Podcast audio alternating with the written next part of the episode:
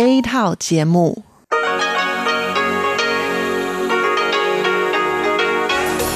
Đây là Đài Phát thanh Quốc tế Đài Loan RTI.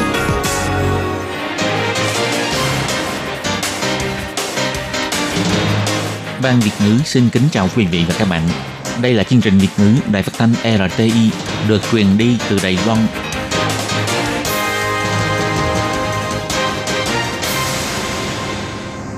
Thúy Anh xin kính chào quý vị và các bạn. Chào mừng các bạn cùng đến với chương trình phát thanh của Ban Việt ngữ Đài Phát thanh Quốc tế RTI ngày hôm nay. Kính thưa quý vị và các bạn, hôm nay là thứ Sáu, ngày 8 tháng 5 năm 2020, tức nhằm ngày 16 tháng 4 năm canh tí. Chương trình hôm nay gồm các nội dung chính như sau. Mở đầu là phần tin tức thời sự Đài Loan, kế đến là bài chuyên đề, chuyên mục tiếng Hoa cho mọi ngày, chuyên mục nhịp sống Đài Loan và kết thúc sẽ là chuyên mục nhìn ra thế giới. Để mở đầu chương trình, Thúy Anh xin được gửi đến quý vị và các bạn phần tin tức thời sự Đài Loan ngày hôm nay. Mời các bạn cùng lắng nghe phần tin tóm lược. Tổng thống Thái Anh Văn tuyên bố ông Tô Trinh Sương sẽ tiếp tục đảm nhiệm chức vụ thủ tướng trong nhiệm kỳ mới. Viện Lập pháp thông qua vòng 3 đề án dự toán gia tăng ngân sách đặc biệt để hỗ trợ tài chính, vẫn giữ nguyên con số 150 tỷ. 26 ngày liên tiếp không có ca lây nhiễm trong nước, ông Trần Thời Trung cho biết tình hình dịch bệnh ổn định nhưng vẫn cần phải đề cao cảnh giác. Virus dịch bệnh không liên quan đến chính trị, Phó Tổng thống kêu gọi WHO cho phép Đài Loan tham dự vào tất cả hội nghị và hoạt động của WHO.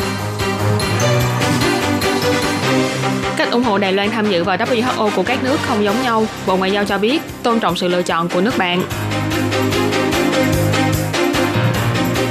25 năm ngày mất của ca sĩ Đặng Lệ Quân, những bài hát kinh điển vẫn còn hát mãi. Và sau đây mời các bạn cùng lắng nghe nội dung chi tiết của bản tin ngày hôm nay.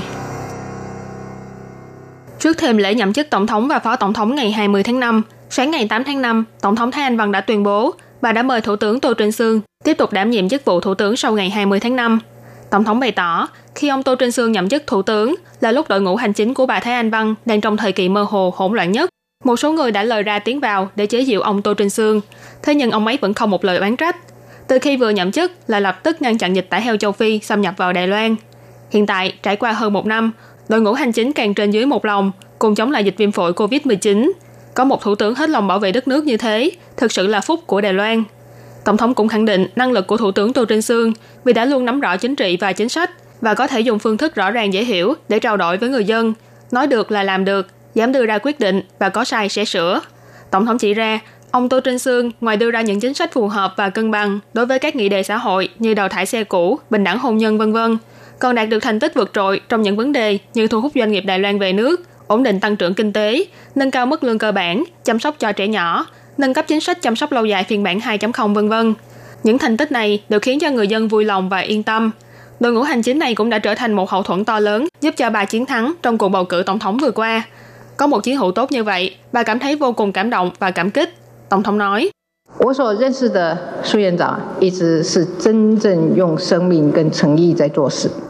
Thủ tướng Tô Trinh Sương mà tôi biết luôn là một người dùng cả sinh mạng và thành ý của mình để làm việc. Chỉ số hài lòng của người dân đối với ông Tô Trinh Sương chính là sự khẳng định đối với ông ấy. Ông ấy có lòng dũng cảm, có năng lực. Bốn năm kế tiếp trong nhiệm kỳ thứ hai của tôi, tôi tin rằng ông ấy sẽ là một cộng sự tốt, là một người chấp hành tốt nhất, Tại buổi họp báo, ông Tô Trinh Sương bày tỏ, dịch viêm phổi COVID-19 gây ảnh hưởng nghiêm trọng đến toàn thế giới. Rất nhiều người đều ngưỡng mộ Đài Loan.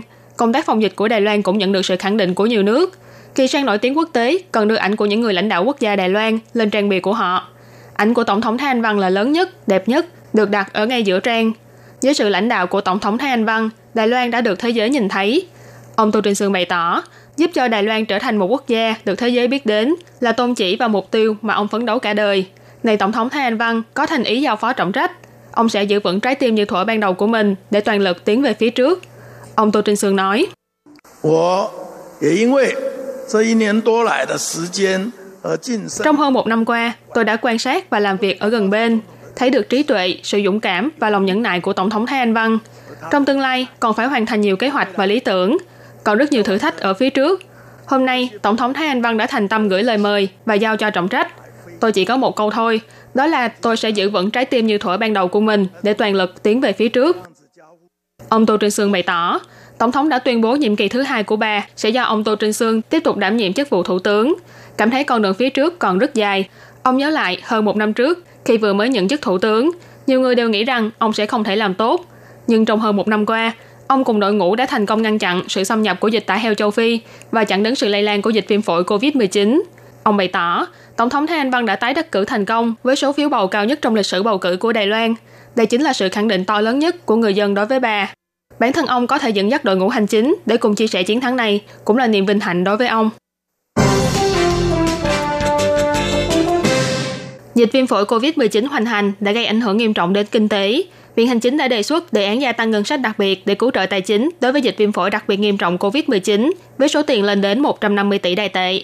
Các đảng phái trong Viện lập pháp đều toàn lực ủng hộ cho đề án này. Vì thế, ngày 8 tháng 5, Viện lập pháp đã thông qua vòng 3 đề án gia tăng dự toán đặc biệt về việc phòng chống và cứu trợ tài chính đối với bệnh viêm phổi đặc biệt nghiêm trọng COVID-19. Sau khi thảo luận, các đảng phái đều nhất trí với số tiền tăng thêm là 150 tỷ đài tệ. Trong đó 16,4 tỷ đài tệ sẽ dùng làm kinh phí phòng dịch, 133,5 tỷ đài tệ sẽ được dùng trong cứu trợ tài chính và chứng hưng kinh tế. Viện trưởng Viện lập pháp ông Du Tích Khôn đã tuyên bố kết quả thẩm tra. Quyết định đề án gia tăng dự toán đặc biệt về việc phòng chống và cứu trợ tài chính đối với bệnh viêm phổi đặc biệt nghiêm trọng COVID-19 của chính phủ Trung ương trong giai đoạn 15 tháng 1 năm 2020 đến 30 tháng 6 năm 2021 sau khi thẩm tra và sửa đổi, chính thức thông qua. Mặc dù đề án gia tăng dự toán đặc biệt này đã được thông qua hoàn toàn, nhưng Viện lập pháp cũng thông qua nhiều nghị quyết quan trọng khác nhằm đôn đốc các đơn vị chính phủ thực thi triệt để chính sách hỗ trợ tài chính, giúp cho người dân vượt qua khó khăn.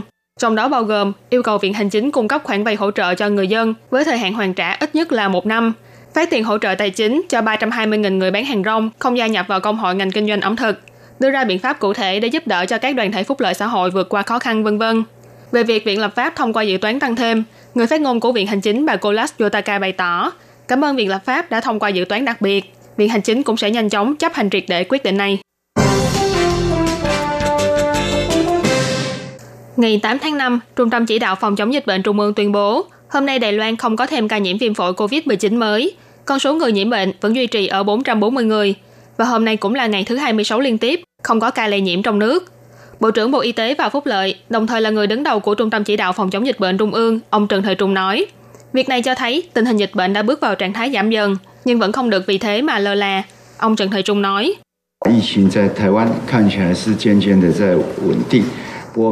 Tình hình dịch bệnh của Đài Loan có vẻ như đang dần ổn định, thế nhưng chúng ta vẫn phải đề cao cảnh giác. Chúng tôi đã nói rất nhiều lần rồi, hy vọng mọi người có thể thực thi cuộc sống phòng dịch mới, như vậy mới có thể gia tăng tốc độ khôi phục lại sinh hoạt thường ngày của Đài Loan. Nhằm khích lệ người dân thực thi cuộc sống phòng dịch, ông Trần Thời Trung lần nữa nhắc nhở doanh nghiệp và người dân phải giữ khoảng cách xã hội 1,5 mét khi ở trong nhà, 1 mét khi ở ngoài trời, sắp xếp chỗ ngồi xen kẽ, thêm tấm ngăn giữa chỗ ngồi, giữ gìn và bảo vệ vệ sinh cá nhân như đeo khẩu trang, đo thân nhiệt, chuẩn bị đồ dùng vệ sinh tay, thực thi chế độ dùng tên thật và đảm bảo an toàn công cộng. Ông Trần Thời Trung nói,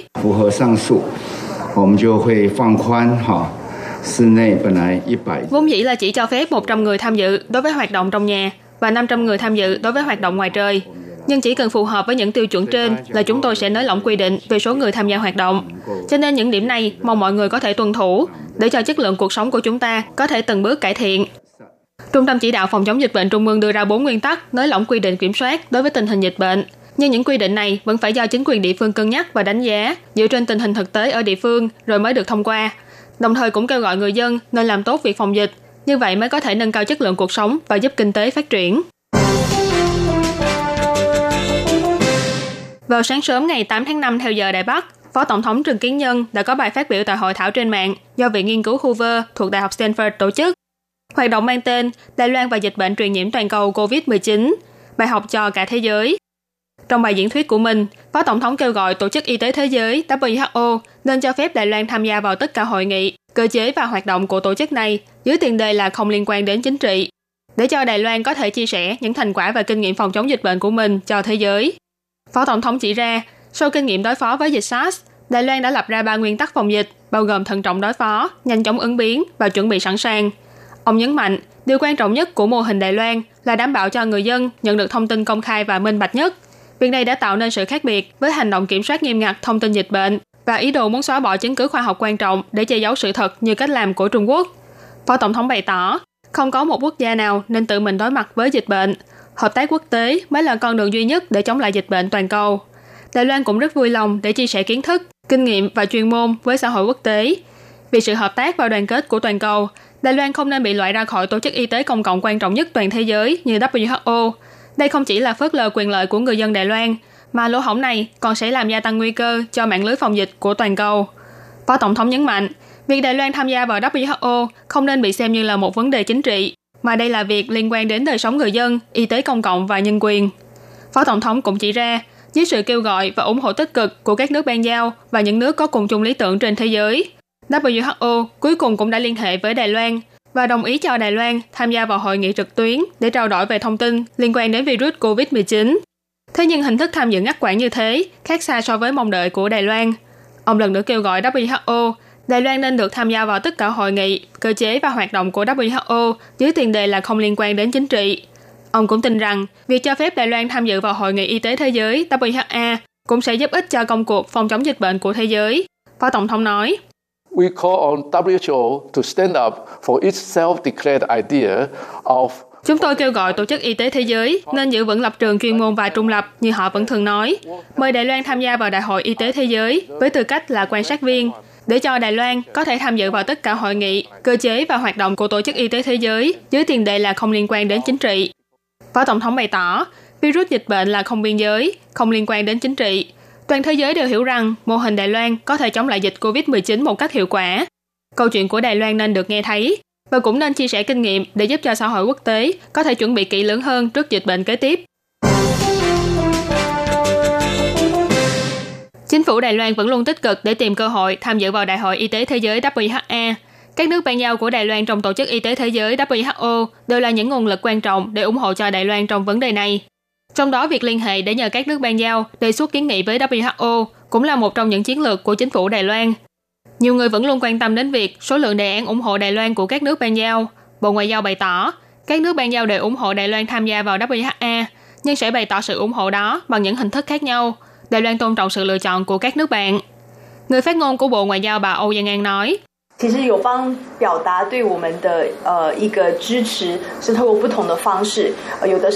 ra các nước ban giao đều dùng những hình thức khác nhau để bày tỏ sự ủng hộ đối với Đài Loan. Có nước thì đưa ra đề án kiến nghị. Những đề án này có thể là đề án cá nhân hoặc nhiều người ký tên ủng hộ. Cho nên có rất nhiều hình thức khác nhau để ủng hộ cho Đài Loan. Chúng tôi tin rằng các nước ban giao đều ủng hộ cho Đài Loan tham gia vào WHA và chúng tôi cũng tôn trọng với những sự lựa chọn cách thức ủng hộ của nước bạn. Trong Đại hội Y tế Thế giới năm 2019, có 14 nước ban giao để đề xuất mời Đài Loan tham dự với tư cách là quan sát viên. Guatemala mặc dù không có đề xuất, nhưng đã lên tiếng ủng hộ cho Đài Loan tại hội nghị. Nicaragua cũng không đưa ra đề xuất, nhưng Phó Tổng thống nước này đã phát biểu ủng hộ Đài Loan trên kênh truyền hình quốc gia của Nicaragua. Năm 2018, có 15 nước ban giao đưa ra đề xuất, nhưng do đề án của Palau đã không được liệt kê vào trong bảng thống kê của WHO, cho nên trên thực tế là có 16 nước đưa ra đề xuất ủng hộ cho Đài Loan. Honduras, Guatemala mặc dù không có đề án, nhưng cũng đã bày tỏ sự ủng hộ của mình bằng những hình thức như phát biểu, gửi thư vân vân. Trong đại hội năm 2017, có 11 nước ban giao đưa ra đề xuất. Việc này có liên quan đến sự kiện Đài Loan đến đầu tháng 5 mới được xác nhận là không thể tham gia đại hội năm đó. Khi đó Bộ Ngoại giao bày tỏ, những năm qua, Đài Loan cũng không yêu cầu tất cả các nước ban giao đều phải đưa ra đề án ủng hộ. Những nước ban giao không đưa ra đề xuất ủng hộ cho Đài Loan đều đã viết thư gửi đến quan chức cấp cao của WHO hoặc phát biểu tại đại hội để bày tỏ lập trường ủng hộ Đài Loan của mình. Cố nghệ sĩ Đặng Lệ Quân, người đã để lại nhiều ký ức tươi đẹp trong lòng người hâm mộ Đài Loan bằng giọng ca ngọt ngào da diết. Ca sĩ Đặng Lệ Quân sinh năm 1953, 12 tuổi bước chân vào nghề hát.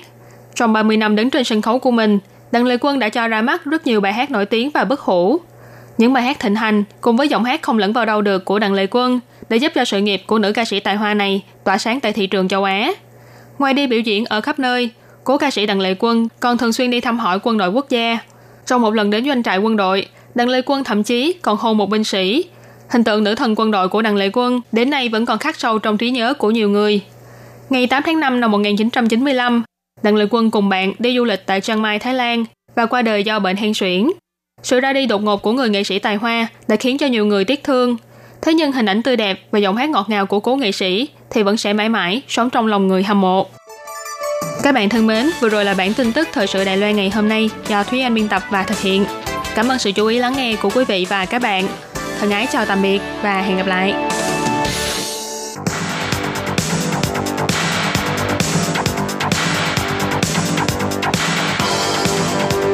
Đây là đài phát thanh quốc tế Đài Loan RTI, truyền thanh từ Đài Loan. Mời các bạn theo dõi bài chuyên đề hôm nay.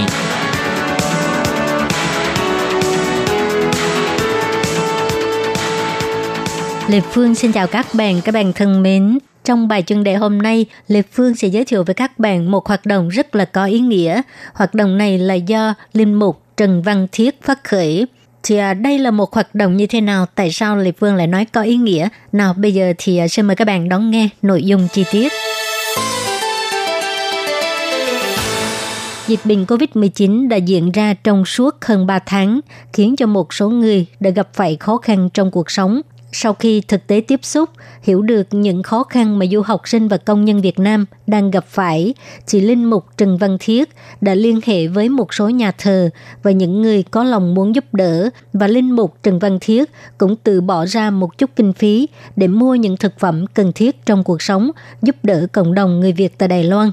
Chỉ nói về nguyên nhân tại sao phát khởi hoạt động tặng quà lần này, Linh Mục Trần Văn Thiết cho hay Dịch bệnh COVID-19 đã khiến cho công việc của sinh viên và nhân viên Việt Nam không ổn định và cuộc sống gặp nhiều khó khăn, cho nên Linh Mục Trần Văn Thiết quyết định làm một việc gì đó để giúp đỡ anh chị em bên đây.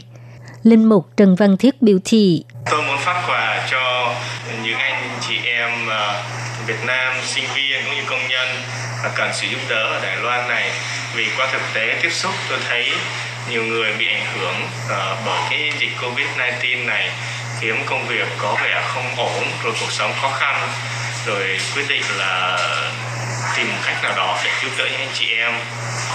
Rồi uh, khi mà uh, tôi uh, liên hệ đến một số các nhà thờ cũng như một số những người họ nhà ý muốn cộng tác cùng giúp đỡ rồi cũng bỏ ra một chút kinh phí để mà mua chút đồ này là những thực phẩm cơ bản cần thiết để giúp cho những anh chị em nào khó khăn cần sự giúp đỡ tất cả hoàn toàn là tình thương chia sẻ Buổi phát quà đã được tổ chức vào thứ Hai ngày 27 tháng 4 năm 2020 tại một nhà thờ ở Đài Bắc với sự hỗ trợ của một vài bạn du học sinh Việt Nam. Thì trong những số bạn du học sinh đến giúp đỡ, có sinh viên Nguyễn Hoàng Ngọc Trâm đang theo học trường Đại học Khoa học Kỹ thuật Đài Loan. Cô đã cùng với Linh Mục, Trần Văn Thiết đi đến các trường đại học để tặng quà cho sinh viên Việt Nam và cũng hỗ trợ phát quà cho các bạn trong nhà thờ. Nguyễn Hoàng Ngọc Trâm cho hay. Em là nguyễn hoàng ngọc trâm, là sinh viên của trường Đại học Công nghệ Đài Loan. Em vừa hoàn thành chương trình học 2 năm của mình. Và em được biết là cha thiết ở nhà thờ Nhãn Sang có hỗ trợ các bạn trong mùa dịch 19 này thì em có cùng cha đi đến các trường đại học để phát quà cho các bạn sinh viên và em cũng có um, hỗ trợ ờ, phát quà cho các bạn ở trong nhà thờ khi biết được thông tin tặng quà này, Nguyễn Vũ Thành Tâm, cũng là sinh viên của trường Đại học Khoa học Kỹ thuật Đài Loan, đã chia sẻ trên trang FB để cho càng nhiều người biết đến. Anh cho biết, đây là một hoạt động rất có ý nghĩa, là dịp để cho mọi người có thể săn sẻ cùng nhau, bởi vì trong mùa dịch này có nhiều anh chị em sinh viên rất khó kiếm được việc làm.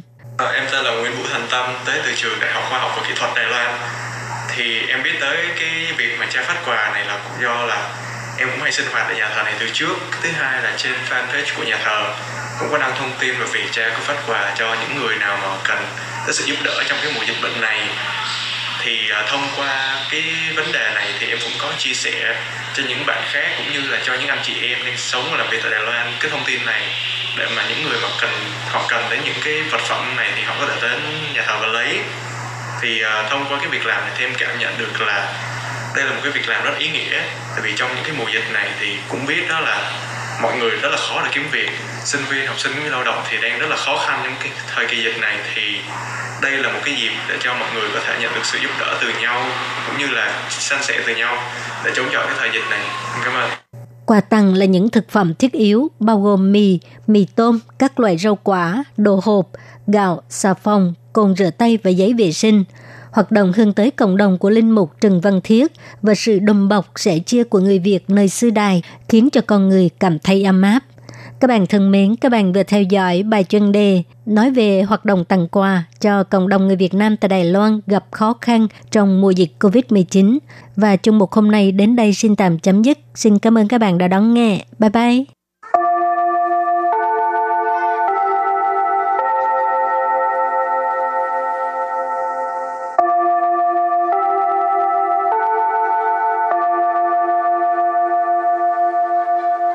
Xin mời quý vị và các bạn đến với chuyên mục Tiếng Hoa cho mỗi ngày do Lệ Phương và Thúy Anh cùng thực hiện.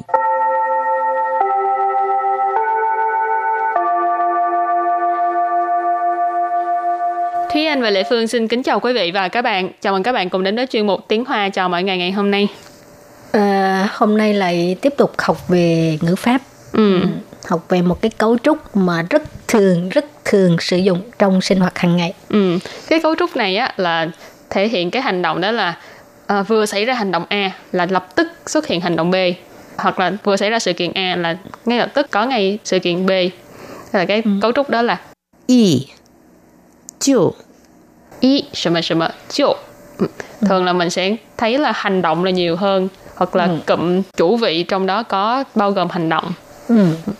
rồi nhưng mà trước tiên thì mình à, làm quen trước những cái từ vựng ha rồi sau đó mới áp dụng cái à, vào trong cái à, cấu trúc ngữ pháp này ừ. và từ đầu tiên đó là chỉ choáng chỉ choáng chỉ choáng chỉ choáng à, thường xuyên nghe ha chỉ choáng là tức là thức dậy đi chỉ choáng tức là thức dậy rồi từ tiếp theo là 片头曲片头曲 Phiên thấu trụy, phiên thấu trụy tức là bài hát mở đầu phim. Phiên thấu là cái um, cái đầu của phim, ừ。trụy là bài hát cho nên phiên thấu trụy tức là cái ca khúc cái uh, bài hát mở đầu phim. Rồi từ kế tiếp, quy hoạch, quy hoạch, quy hoạch, quy hoạch. Từ Hán Việt thì mình gọi là quy hoạch nhưng mà mình cũng có thể dịch là à, lên kế hoạch, dựng kế hoạch hoặc là ừ. lập ra một cái uh, dự án chương trình nào đó uh, hoặc là quy hoạch một cái việc gì đó mình đều có thể uh, tùy theo cái ngữ cảnh để mà dịch cái từ này. Ừ. À. rồi từ kế tiếp là hình thành hình thành hình thành hình thành là cái uh, hành trình. À. rồi từ cuối cùng. Bi sang bi sang bi sang bi sang nghĩa là à, đau thương đau buồn bi thương ừ. Ừ, buồn quá vậy rồi thì bây giờ mình à, bắt đầu học à, những cái câu mà có thể áp dụng với cái à, cấu trúc ngữ pháp hồi nãy vừa nói đó là y 什么什么什么就什么什么什么。Ừ. Rồi cái câu đầu tiên là mình sẽ đặt câu với cái từ là起床, tức là thức dậy. 小明一起床就看到狗狗躺在身边。 小明一起床就看到狗狗躺在身边。小明一起床就看到狗狗躺在身边。Câu này có nghĩa là Tiểu Minh vừa mới thức dậy là nhìn thấy chú chó nằm bên cạnh mình. Xiao Miễn ở đây là tên một người thì cái uh, nhân vật này rất là thường xuyên xuất hiện trong những cái câu ví dụ khi mà mình đi học tiếng Hoa đó là Tiểu Minh Xiao Miễn. Chị Chuẩn này có nói là thức dậy rồi uh, khanh tạo là nhìn thấy cô cô là chú chó. Ở đây mình có thể dựa vào cái giới tính của uh, thú cưng nhà mình ha. Cồ tức là chó rồi cồ cô là một cái cách nói mình lặp từ lại nghe nó có vẻ dễ thương.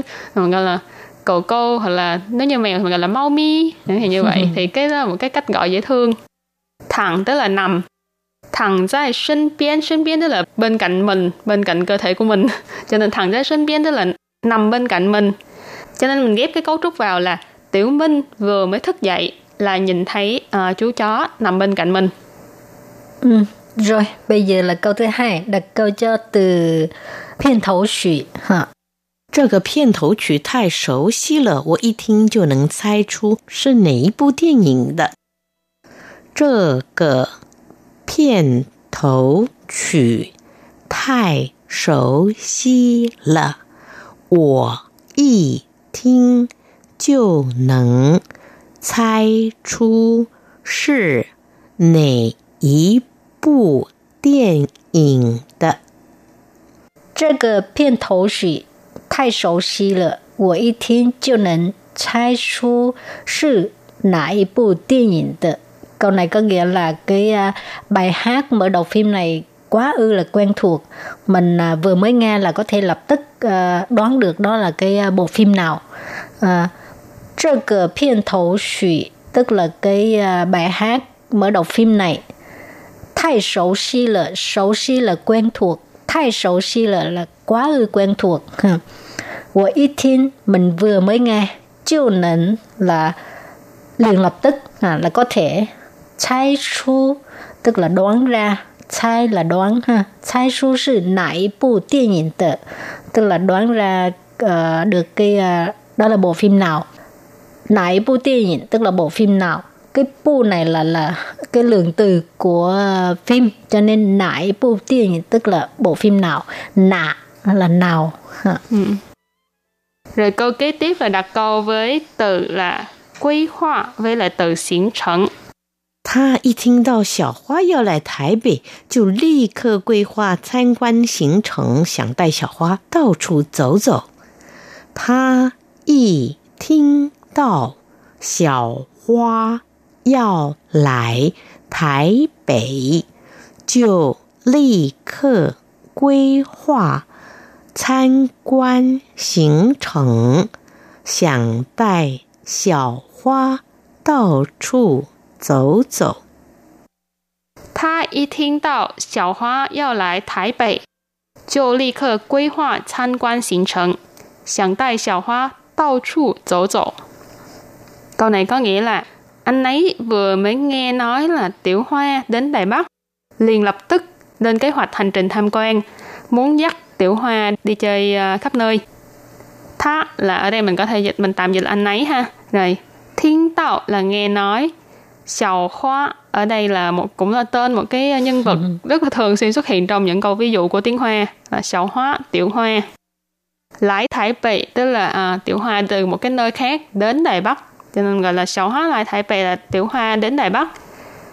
Ly khơ là lập tức quy hoạch này mình có nói ha là lên kế hoạch hoặc là quy hoạch một cái uh, việc gì đó tham quan là tham quan rồi hành trình là hành trình cho nên lập khơ quy hoạch tham quan hành trình tức là lập tức là lên kế hoạch cho một cái hành trình tham quan cái cấu trúc y chiêu trong cái câu này được dịch là, anh ấy vừa mới nghe nói là tiểu hoa đến đài bắc liền lập tức là lên kế hoạch hành trình tham quan sẵn là muốn, tại ở đây là dẫn dắt rồi tao chu dỗ dỗ tức là đi khắp đó đây, đi khắp nơi. Cho nên sẵn tay xào hoa tao chu dỗ dỗ nghĩa là à, muốn dắt tiểu hoa đi chơi khắp đó đây.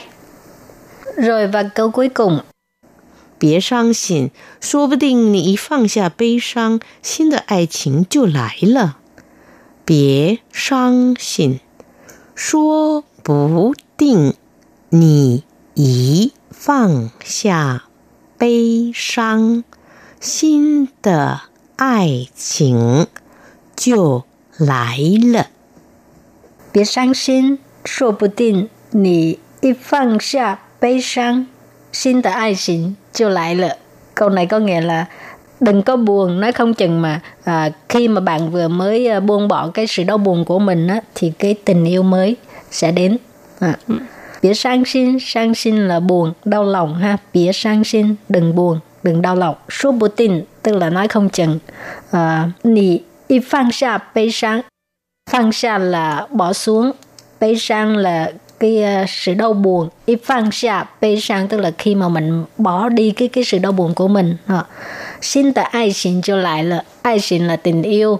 Xin là mới. Xin ta ai xin một cái tình yêu mới. Cho lại là là sẽ đến. À. Ừ là có nhiều bạn ờ, có nhiều người ấy, thì là họ luôn ờ, không thể nào bắt đầu một cái mối tình mới là tại vì ờ, họ luôn không thể nào buông bỏ ừ. cái những cái gì đã diễn ra trong quá khứ những cái làm cho họ đau lòng những cái đau thương trong quá khứ cứ ừ. ôm trong người rồi sẽ không có mở rộng tâm lòng để mà đón ừ. cái mới vào Ừ, cho nên nếu như bỏ xuống cái đã. Nhớ, mình phải bỏ xuống trước thì uh, mình vừa mới bỏ xuống là mình sẽ lập tức nhìn thấy ồ oh, thực ra thế giới này vẫn còn rất là nhiều cái khả năng mới những cái điều mới mẻ mình chưa biết đến. Uh, và biết đâu là người kế tiếp mới là chân mệnh thiên tử của mình. Xin ta ai chuyện cho lại là. Rồi bài học hôm nay đến đây xin tạm chấm dứt. Cảm ơn các bạn đã đón nghe nha. Bye bye. Bye bye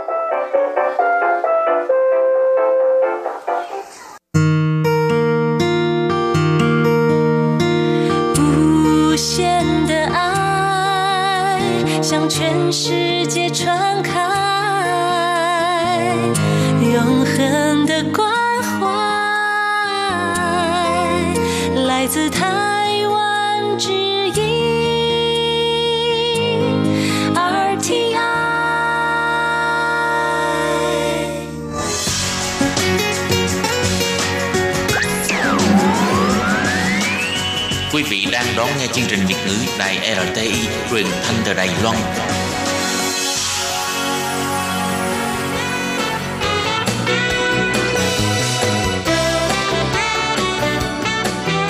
Chuyên mục Nhịp sống Đài Loan Chuyên mục này sẽ đem đến những thông tin mới tại Đài Loan diễn ra trong thời gian gần đây do Lệ Phương thực hiện.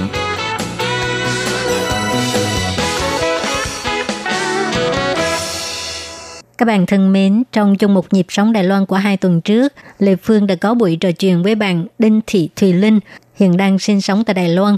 Thì à, sau khi ly dị thì cô một mình nuôi con. Tuy cuộc sống rất là vất vả nhưng mà à, cô cảm thấy trong lòng rất là bình yên à, và cô cũng rất cảm ơn là chính phủ Đài Loan đã có những cái à, trợ cấp rất là tốt đối với những bà mẹ đơn thân như cô. Và hôm nay Lệ Phương lại xin mời các bạn tiếp tục đón nghe những lời tâm sự của bạn Thùy Linh nhé.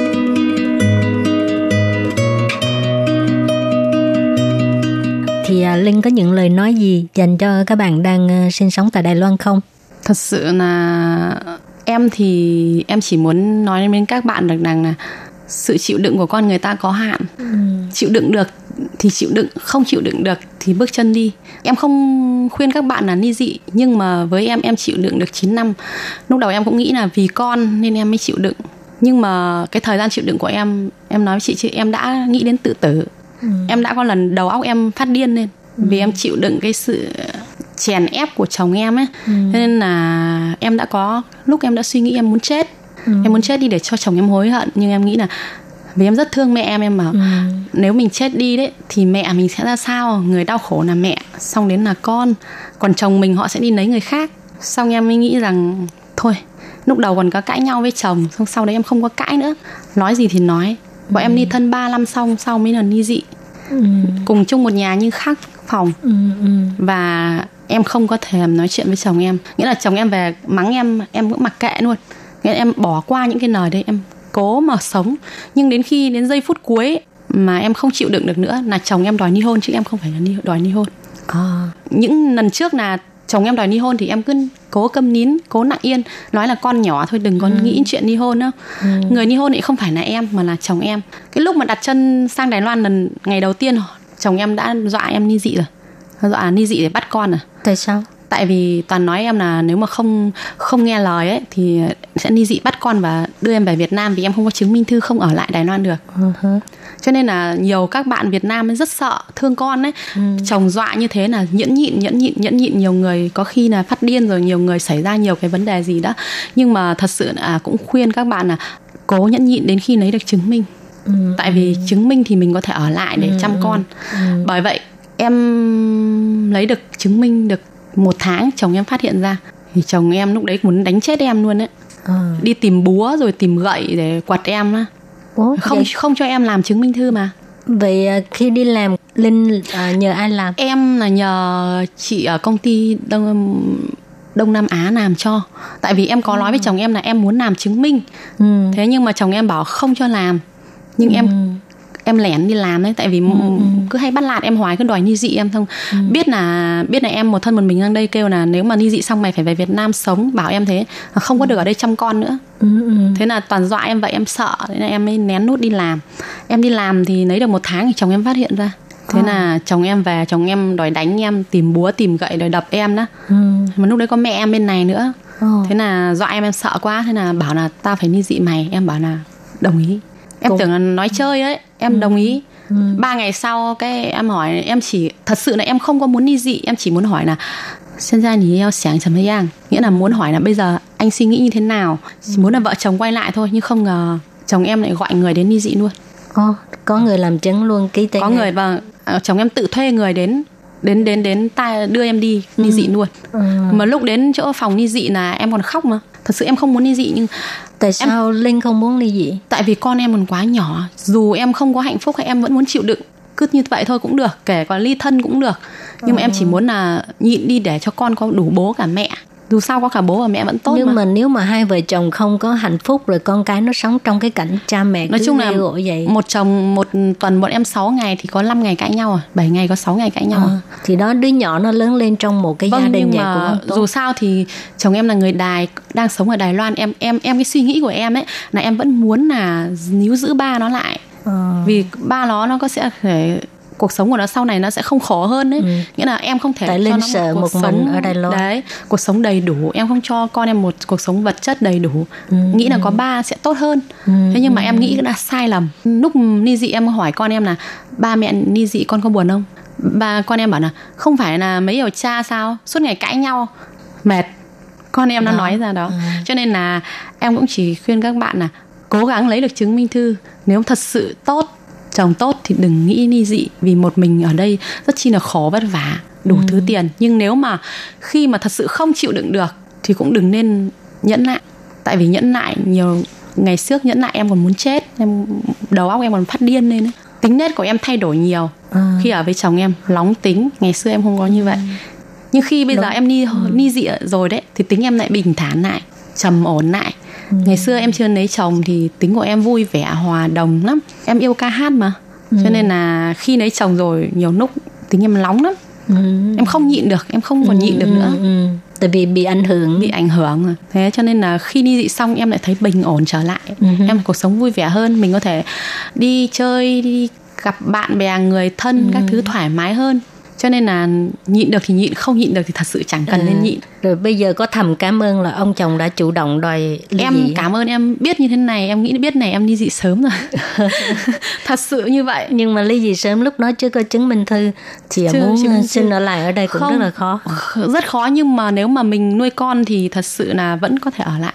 Chính phủ Đài Loan ấy họ rất chi là đãi ngộ với người Việt Ừ, Nam mình. ừ, họ sẽ ừ. tìm đủ mọi cách. Đó tìm đủ mọi cách hỗ trợ mình Ừ, ừ. đó nếu như mình biết được những cái thông tin đó thì mình không còn lo sợ không nữa. còn lo sợ nữa ngày xưa em chỉ vì sợ thế Ừ. ngày đầu em dắt con quay lại nói chung là một năm thì phải nói mấy lần ni dị mà ni dị tần nói là đuổi em về Việt Nam thôi À. thì em thương con mà em thương Ừ. con em nhịn em nhịn lắm em thì thật sự bây giờ còn có thể là sân thỉ còn hái hảo ấy. ngày trước thì em à, một năm em mổ hai lần Bởi vì à, em chữa ngoài em mổ hai lần. À. thế cho nên là sức khỏe của em không tốt nhưng mà vì là chịu đựng em vẫn phải đi làm xây dựng với bố mẹ chồng. Vẫn đi làm xây dựng với chồng. Wow, nhìn nhỏ nhắn vậy mà đi em làm, đi làm xây dựng 4 5 năm nay cực rồi. ghê hả? Vâng cực Ờ. lắm. Sức đâu mà làm được. Vẫn phải làm nếu không đi làm thì chồng em không đi làm họ không cho không cho đi làm công ty. Một là ở nhà hai là đi làm xây dựng. Tức là không muốn cho lên Không đi cho đi tiếp xúc với người khác, khác vâng. chỉ có ờ, bên cạnh chồng. Vâng chỉ có như vậy thôi Ờ. nghĩa là không không không cho đi làm công ty. Ừ. à, cho nên là vì mình còn phải nuôi mẹ con còn bé Ừ. nên mình phải đi làm. Em đi làm xây dựng với chồng em là 5 năm cả chồng cả bố mẹ chồng là 5 năm. Câu chuyện giữa linh với chồng cũng đã kết thúc rồi nhưng mà bây giờ nhắc lại vẫn còn một cái nỗi đau cảm trong lòng. xúc mà. Thật sự nói là hận chồng em thì em không có hận. Tại vì à, anh ấy cũng làm tròn trách nhiệm là khi em ở Việt Nam anh cũng gửi tiền về nuôi con. Nghĩa là anh ấy biết kiếm tiền mới đầu là đưa con về Việt Nam là linh cũng về luôn hay là sao? Em ở Đài Loan là em đi sang lao động là hai năm em có bầu. Em ở chung với chồng em là em có bầu. À. thế xong em về Việt Nam là có bầu 3 tháng em về Việt Nam sức khỏe em yếu em về Việt Nam là em sinh con ở Việt Nam được hơn Ừ, 2 tuổi em mới quay lại Đài Loan. Lúc đấy mới làm kết hôn xong. Rồi trong cái thời gian đó chồng của linh có đi Việt Nam thăm không? Có là hai lần ba lần đi qua làm làm giấy Làm tờ. giấy tờ. và một lần em sinh con được 25 ngày thì cả bố mẹ chồng qua thăm. À. vâng. Nghĩa là em thương là lúc ừm, lúc mà em về Việt Nam ấy là chồng em vẫn gửi tiền về nuôi con đủ trách nhiệm của một người cha. Em không hối hận em không hận chồng em nhưng em chỉ nuối tiếc. Thì nuối tiếc là nghĩa là hai hai vợ chồng không bỏ đi cái tôi. À. chồng em nóng tính quá. Ừ, ừ. nghĩa là đối với bạn bè thì rất tốt đối với gia đình thì nóng tính nghĩa là không được tốt ấy À. cho nên là hai vợ chồng đều đều có cái tôi và đều có cái giận dữ cho nên mới xảy ra như thế này Ừ. đấy em không hận em chỉ nghĩa là vẫn thương thật sự Ừ, là khi thấy chồng em mang đồ đi là em khóc mang đồ đi ra khỏi nhà nghĩa là chuyển đi ra khỏi nhà Ừ, đấy ừ. là em nhìn đồ mà em khóc Ừ. em không giữ được người ba cho con em Ừ, ừ. xong em không không không không nghĩa là em cảm thấy cũng có lỗi với cả gia đình nhà em nữa Ừ. với bố với bố mẹ em Ừ, ừ. nghĩa là em không có hy vọng là em sẽ ly dị À. trong đầu em chưa bao giờ em có ý định là ly dị sợ mẹ mình buồn vâng Ừ. mẹ em buồn nhưng mà à, khi em trai em với mẹ em nói một câu như thế này là động lực cho em ly dị này mẹ em bảo là con ơi thôi khổ quá vất vả quá thì về Việt Nam sống với mẹ À. em em trai em thì thương em lắm Ừ. tại vì hầu như là lúc mà em chưa lấy chồng đấy tiền em đi làm là nuôi em trai ăn học Ừ. học hết đại học. À. vâng thì mẹ em già rồi không? Bố em mất sớm thì em em nói một câu là chị ơi không sống được thì về Việt Nam có rau ăn rau có cháo ăn cháo. Ba mẹ con mình đùm bọc lẫn nhau. Cái câu đấy là câu là động lực là để em quyết định ly dị đấy. Em đồng ý ly dị đấy. À. vâng tại vì nhiều người ly dị mà gia đình phản đối không cho quay về Ừ. Được sự ủng hộ của gia đình. mẹ em nên- với cả em trai em thì lại thấy cái cái hôn nhân của em nó quá là bí tắc Ừ. Ừ. họ an ủi họ nói là về với mẹ con ạ Ừ. đến cả bây giờ em trai em vẫn nói là chị ơi mệt quá về đi về Việt Nam Để nó chăm Vâng. sóc. Vâng về Việt Nam rồi có gì có còn có chị có em có mẹ có con Ừ. cho nên em cũng cảm thấy mừng là À, bên cạnh còn có em đứa- trai với cả Ừ. mẹ Nó cưới vợ chưa? cưới vợ rồi có một bé gái 5 tuổi À. vâng, nhưng mà rất thương mẹ và chị gái Cảm thấy trong lòng được an ủi. Vâng, nghĩa là ờ, ngày trước em chưa có con trai thì đấy là cái niềm tự hào, em trai em là niềm tự hào và là cái hy vọng nhất của em. À. Sau khi có ờ, con trai rồi thì con trai em với em trai em đấy là một cái mục tiêu để cho em phấn đấu. Thật sự em không biết mọi người nghĩ nào nhưng đối với em bây giờ em ly dị rồi thì cái lớn nhất của em là em trai và mẹ em với con em. Thật sự em bảo vất vả bao nhiêu vất vả bao nhiêu ngày xưa em đi làm là kiếm tiền là chỉ có về xây nhà với nuôi em trai thôi Ừ. và ngoài ra không bao giờ có lo lo cho bản thân mình hết Ừ. chỉ có mẹ và em thôi Ừ. thật sự là nếu ai trong cái hoàn cảnh này mới hiểu được Ừ, ừ. Cho nên mẹ với em trai là luôn à, là động lực Là động để lực. mà Linh có thể Vâng. sống tới ngày hôm nay. vâng đúng thật khi mà lúc mà em muốn tự tử em có điện lúc đấy là mẹ em chưa có sang á Ừ. thế em có điện về cho em trai em em bảo là nếu mà một ngày nào đấy không có chị rồi thì sẽ ra như thế ra xa sao đấy À, à. thế em trai em mới nghe thấy lạ lạ em trai em mới hỏi là thế có chuyện gì sao? Ờ, có gì thì về đi Ừ. việc gì phải khó ấy Ừ. thế là em em sợ xảy ra chuyện gì điện cho mẹ em mẹ em điện cho em thế em bảo con cũng mệt lắm con mệt lắm rồi xong mẹ em bảo là mệt thì về việc gì phải chịu đựng đấy Ừ. nói chung là nhờ có mẹ với em trai em thì em mới cố gắng đến ngày hôm nay thật sự Rồi, cũng may là bây giờ cuộc sống của Linh cùng với hai với đứa con cũng rất là vui vẻ ha. Vâng. Cho nên à, rồi chuyện gì cũng đã qua rồi. Bây Vâng. giờ mình hướng về phía trước. Ừ. Có thường về Việt Nam thăm mẹ với em trai không? Hồi tháng 10 em có về, có đưa con về vì lúc ấy bà ngoại tháng 8 bà ngoại mới về, con em hay nhớ bà. Thì đưa hai mẹ con về một tuần thăm bà, xong lại quay lại vì con em phải đi học. Ừ. Vâng. Rồi có dự định là đợi con học à, lớn lên rồi sau đó sẽ về Việt Nam sinh sống không? Em thì hy vọng của em là em luôn quay về quê hương, em luôn về Việt Nam. Em muốn, mong muốn nhưng mà nghe nói là làm chứng minh thư rồi sau này không được quay về nữa. Mình vẫn về được. Vẫn về chơi thôi chứ không được về Chứ sống không hẳn được. nữa. Nghe nói là như thế. Ừ. Mình Em chắc có nói thể thôi. làm giấy tờ được chứ hả?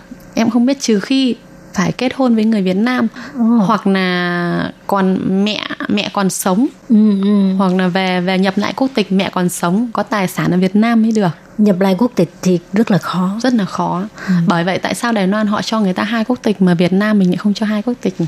Không, Đài Loan không cho. Đó là Đài Loan không cho mình hai quốc tịch. à, Còn những người Đài Loan người ta có hai quốc tịch là tại vì uh, bình sinh bản thân của người đó là người Đài Loan rồi. À, họ rồi khi mà đi làm giống như quốc tịch Mỹ rồi gì là đó là bên Mỹ cấp cho nên À. Mỹ cho phép hai quốc tịch. à vậy Việt Nam cho hai quốc Việt tịch Nam Đài cho. Loan không cho mà Đài Loan không cho cho nên mỗi lần ờ, cấp quốc tịch là phải từ bỏ là tại vì Đài Loan không có chịu đúng rồi đúng rồi. Ừ.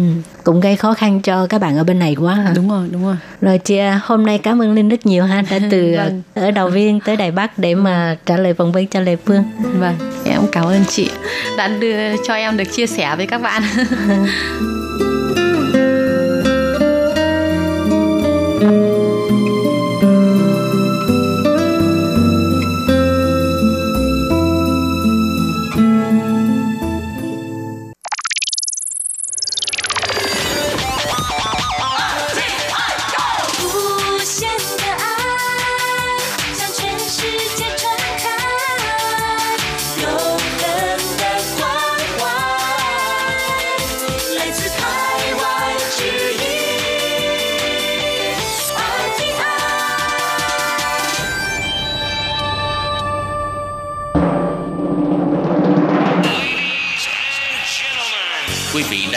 chương trình Việt ngữ Đài RTI truyền thanh từ Đài Loan.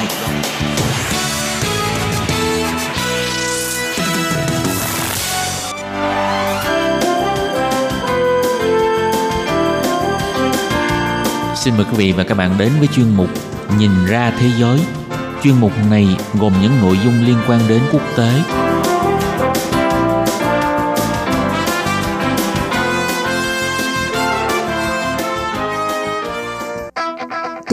chào quý vị và các bạn. Chào mừng các bạn trở lại với chuyên mục Nhìn ra thế giới để nắm bắt được những thông tin và sự kiện chính trị quan trọng đang xảy ra khắp năm châu.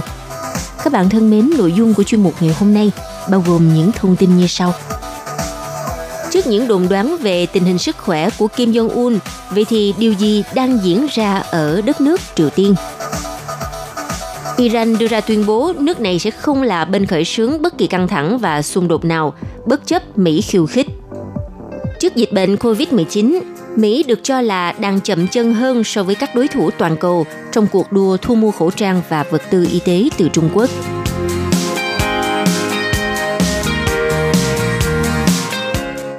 Thưa quý vị, trong những ngày gần đây thì à, giới truyền thông quốc tế đồn đoán rằng Kim Jong-un, vị lãnh đạo của đất nước Triều Tiên, đang gặp vấn đề rất nghiêm trọng về sức khỏe và có khả năng đã qua đời. Những thông tin nói trên vẫn liên tục được đưa ra, tuy nhiên chính quyền Triều Tiên lại tỏ ra khá im ắng trước sự vắng mặt của ông Kim Jong-un, và điều này cũng đã khiến cho nhiều tin đồn xuất hiện về sức khỏe của nhà lãnh đạo trẻ này lại càng thêm dồn dập – Triều Tiên thì vẫn gửi thư cho các lãnh đạo nước ngoài, cũng như gửi các phần quà cho người lao động trong nước dưới danh nghĩa của ông Kim Jong-un. Trong khi đó thì các phương tiện truyền thông của nhà nước Triều Tiên dường như là thường lệ vẫn đưa ra những thông tin để làm nổi bật sự lãnh đạo của ông Kim Jong-un. Như vào ngày 26 tháng 4 vừa qua, Đài phát thanh nhà nước Triều Tiên đã đưa tin nhà lãnh đạo Kim Jong-un đánh giá cao những người đang làm việc để xây dựng các cơ sở ở thị trấn biên giới phía Bắc – Hãng Yonhap Triều Tiên đưa tin, ông Kim Jong-un đã gửi lời cảm ơn tới những người đã lao động một cách nghiêm túc và hết lòng trong việc xây dựng Saminyon. Các công nhân đang hết mình đóng góp một cách nghiêm túc vào việc xây dựng một cường quốc xã hội chủ nghĩa và không bao giờ quên niềm tin và kỳ vọng của đảng. Khu vực Samjiyong nằm ở phía dưới chân núi Pakdu, đỉnh núi cao nhất trên bán đảo Triều Tiên – nơi ông nội của Kim Jong-un là cựu lãnh đạo Kim Nhật Thành và cha của ông là Kim Jong-il được uh, sinh ra. Nơi này được nâng cấp lên thành một thành phố vào cuối năm 2019. Về quốc gia láng giềng là Hàn Quốc cho biết họ không phát hiện ra điều gì khác thường ở Triều Tiên, còn à, Tổng thống Mỹ Donald Trump đã dùng từ không đúng và tin giả để nhận xét về những báo cáo cho rằng ông Kim Jong-un có vấn đề về sức khỏe sau khi phẫu thuật. Thưa các bạn, tuy nhiên tất cả những điều đó không làm giảm đi những tin đồn đang xoay quanh về sức khỏe của ông Kim Jong-un, cũng như là tình trạng hiện tại của quốc gia sở hữu vũ khí hạt nhân này. Lý do đơn giản là Triều Tiên đã không đưa tin về một sự xuất hiện trước công chúng nào của ông Kim Jong-un trong vòng hai tuần lễ, và Bình Nhưỡng cũng không hề phản bác lại các thông tin gây sốc về tình hình sức khỏe của nhà lãnh đạo của họ – việc thiếu thông tin thực sự từ một quốc gia đóng cửa với thế giới như Triều Tiên đang làm cho đủ loại tin đồn lan tràn, khiến cho các chuyên gia, quan chức nước ngoài và các cơ quan tình báo phải phân tích tất cả để tìm ra dấu hiệu của sự thật. Chính quyền Hàn Quốc thì hoài nghi về tính xác thực của những tin đồn đang lan truyền những ngày qua xoay quanh câu chuyện sức khỏe của Kim Jong-un, trong khi truyền thông nước này cho rằng chỉ là những tin đồn trên mạng xã hội nhưng dù vậy thì à, tin đồn vẫn khó tránh khỏi khi mà Triều Tiên là quốc gia bí mật tới mức mà các cơ quan tình báo tinh nhuệ nhất trên thế giới cũng không thể tiếp cận những người thân cận của ông Kim Jong-un. Sau đây mời các bạn cùng à, nhìn lại lịch trình của Kim Jong-un. Lần à, gần nhất mà nhà lãnh đạo Triều Tiên Kim Jong-un xuất hiện trước công chúng là hôm ngày 11 tháng 4, khi ông chủ trì một cuộc họp của Bộ Chính trị Tin đồn về sức khỏe của ông bắt đầu xuất hiện khi mà người ta không thấy ông trong buổi lễ kỷ niệm lớn nhất trong năm, đó là kỷ niệm ngày sinh của ông nội, tức là nhà lập quốc Kim Nhật Thành vào hôm 15 tháng 4 vừa qua. Tin đồn đăng lên sau khi Daily NK là một trang web ở Seoul chuyên đăng thông tin về Triều Tiên dựa trên các nguồn ẩn danh ở nước này, nói rằng ông Kim Jong-un đang hồi phục sau một ca phẫu thuật được thực hiện vào hôm 12 tháng 4 Ngày 13 tháng 4 thì à, hãng thông tấn CNN đã tạo thêm năng lượng cho những đồn đoán khi mà đưa tin Washington đang theo dõi thông tin tình báo về việc sức khỏe của ông Kim Jong-un đang rất nghiêm trọng. Tổng thống Donald Trump cũng đã nhiều lần chúc nhà lãnh đạo Triều Tiên khỏe mạnh, nếu thực sự là Kim Jong-un đang không khỏe. Theo ông Lev Eric Esley là giáo sư nghiên cứu quốc tế tại Đại học Phụ nữ Eo Hoa ở thủ đô Seoul nhận định – sự bí mật của Triều Tiên và sự thiếu hụt thông tin đáng tin cậy của chúng ta tạo ra một nền tảng cho sự xuất hiện của tin đồn. Tuy nhiên, sự vắng mặt liên tục của ông ấy sẽ gây bất ổn khi nhiều người trong và ngoài nước sẽ đặt câu hỏi. Và trong những ngày gần đây, Hàn Quốc cũng như đồng minh của họ ở Washington đã tăng cường theo dõi Triều Tiên với sự giúp đỡ từ hình ảnh vệ tinh và các tài nguyên khác để à, giúp tìm ra dấu hiệu của ông Kim Jong-un cũng như các vụ phóng tên lửa của Bình Nhưỡng – những nỗ lực này đưa họ tới Ulsan là một thị trấn ven biển phía đông, nơi gia đình ông Kim Jong-un có khu nghỉ dưỡng bên bờ biển với du thuyền, mô tô nước và đường đua ngựa cũng như là nhà ga xe lửa riêng. Wonsan là một trong những địa điểm ưa thích của ông Kim Jong-un cho các vụ thử tên lửa. Theo một báo cáo của Hàn Quốc hôm 25 tháng 4 vừa qua, tuyên bố Mỹ đã phát hiện hoạt động chuẩn bị thử tên lửa ở Sokdiok, xa hơn trên bờ biển phía đông của Triều Tiên – nơi mà các tên lửa đã phóng đi vào tháng 8 của năm ngoái cũng như là tháng 3 năm nay, dưới sự chứng kiến của Kim Jong-un. Các quan chức Hàn Quốc cho rằng sự hiện diện của ông Kim Jong-un ở một vụ thử tên lửa sẽ là cách chiến lược làm dịu các đồn đoán. Nhưng Triều Tiên cũng đã sử dụng những kế sách như vậy để khiến kẻ thù bên ngoài phải đồn đoán thêm.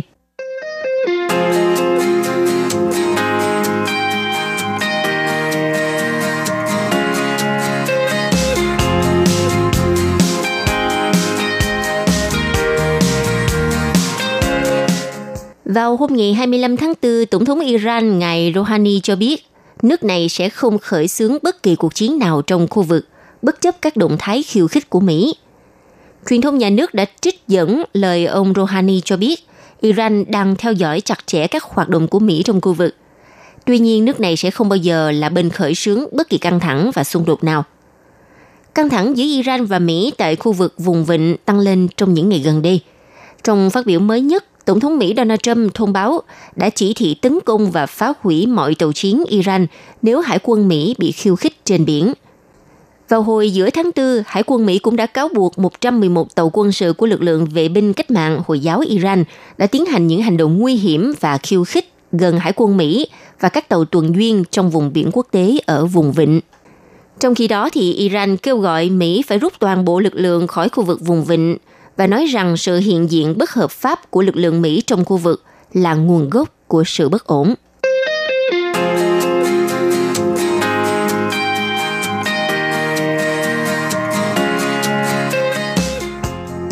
Thưa quý vị, vào à, thời điểm cuối tháng 2, khi mà dịch bệnh COVID-19 đang hoành hành tại Trung Quốc và bắt đầu lan rộng ra khắp thế giới, một số nước châu Âu đã bắt đầu thu mua vật tư y tế từ Trung Quốc nhưng mà Mỹ cho tới hiện nay mới tìm cách tiếp cận thị trường. Mỹ được cho là đang chậm chân hơn so với các đối thủ toàn cầu trong cuộc đua thu mua khẩu trang và vật tư y tế từ Trung Quốc nhằm để đối phó với cuộc khủng hoảng COVID-19. Điều này càng làm trầm trọng thêm tình trạng thiếu nguồn cung trong hệ thống y tế trên khắp nước Mỹ, khiến các bác sĩ và y tá Mỹ phải đối mặt với rủi ro lớn hơn và khiến điều kiện tại các phòng khám cũng như bệnh viện Mỹ trở nên tồi tệ hơn nhiều so với các nước ở Tây Âu, Đông Á, Canada và Australia. Theo ông Isaac Larian là nhà sáng lập công ty đồ chơi MGA Entertainment, người đã làm ăn với Trung Quốc hàng chục năm qua và mới bắt đầu làm việc với các nhà sản xuất Trung Quốc để nhập vật tư y tế cung cấp cho những bệnh viện Mỹ từ tháng trước. Ông cho biết, thực tế là những nước khác đang làm tốt hơn nước Mỹ nhiều. Bạn phải hành động thật nhanh và dứt khoát. Mỹ thì lại đang quá chậm. Ông Larian cho hay, nguồn cung y tế ở Trung Quốc luôn có sẵn cho những ai đủ hiểu biết để tiếp cận chúng.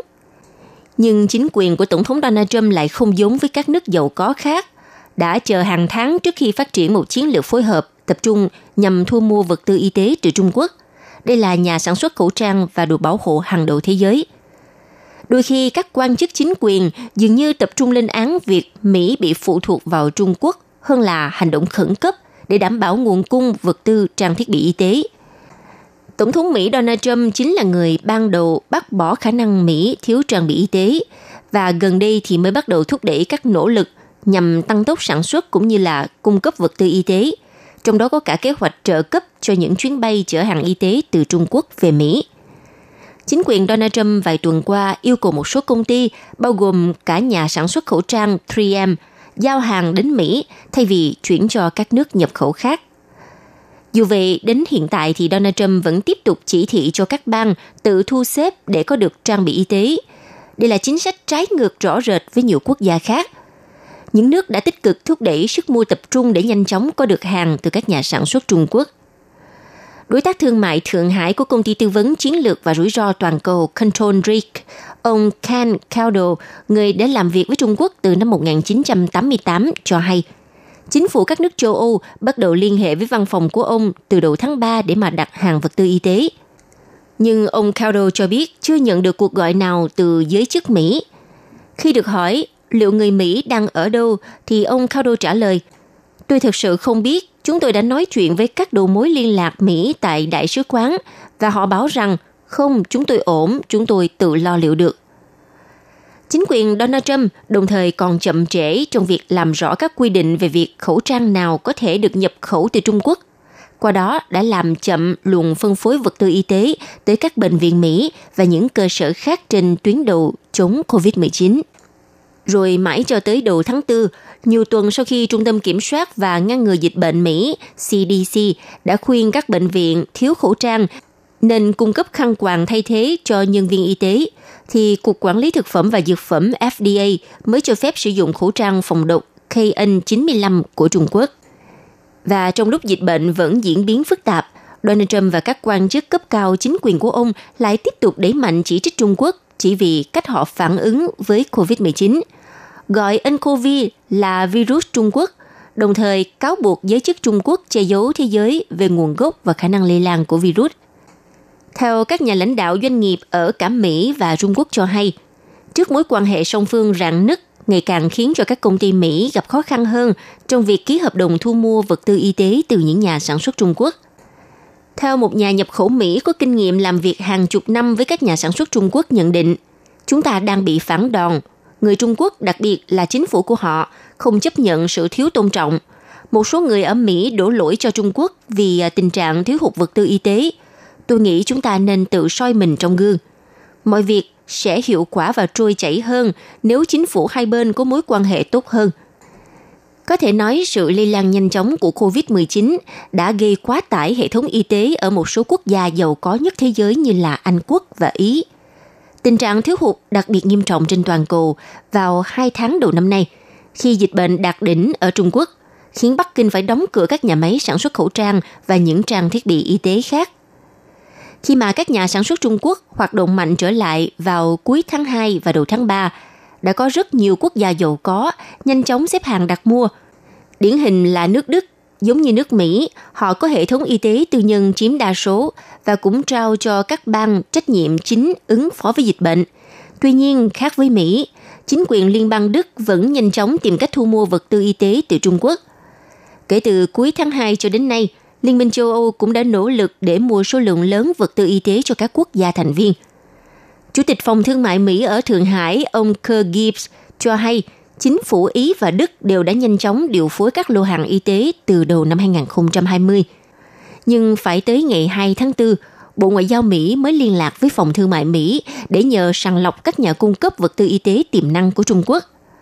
Một số nhà sản xuất Mỹ làm việc ở Trung Quốc cho biết họ cũng cảm thấy kỳ lạ bởi sự bị động của các quan chức chính quyền Mỹ.